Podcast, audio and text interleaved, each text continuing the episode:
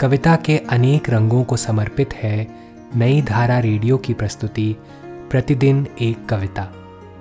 कीजिए अपने हर दिन की शुरुआत एक कविता के साथ। आज की कविता है, तोड़ती पत्थर।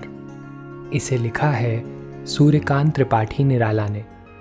आइए सुनते हैं यह कविता चंद्र प्रभा मोहन की आवाज़ में। वह तोड़ती पत्थर, देखा उसे मैंने इलाहाबाद के पथ पर, वह तोड़ती पत्थर।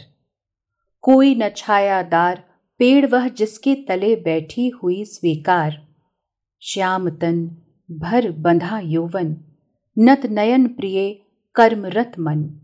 गुरु हथौड़ा हाथ, करती बार बार प्रहार। सामने तरु मालिका अट्टालिका प्राकार।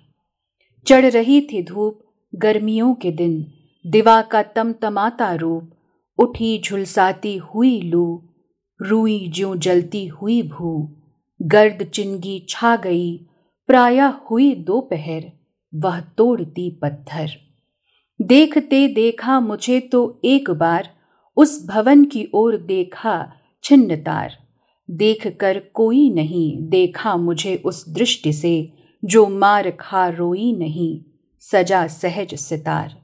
सुनी मैंने वह नहीं जो थी सुनी झनकार। एक क्षण के बाद वह कांपी सुघर, ढुलक माथे से गिरे सीकर।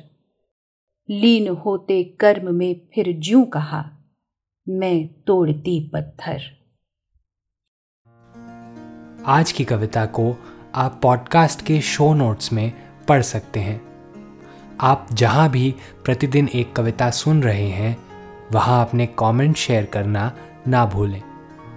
अगर आप चाहते हैं कि नई धारा रेडियो की यह प्रस्तुति हर सुबह आपके व्हाट्सएप पर आ जाए तो हमें इस नंबर पर मैसेज भेजें। Seven four two eight seven seven five three seven six कल एक और कविता के साथ फिर मिलेंगे।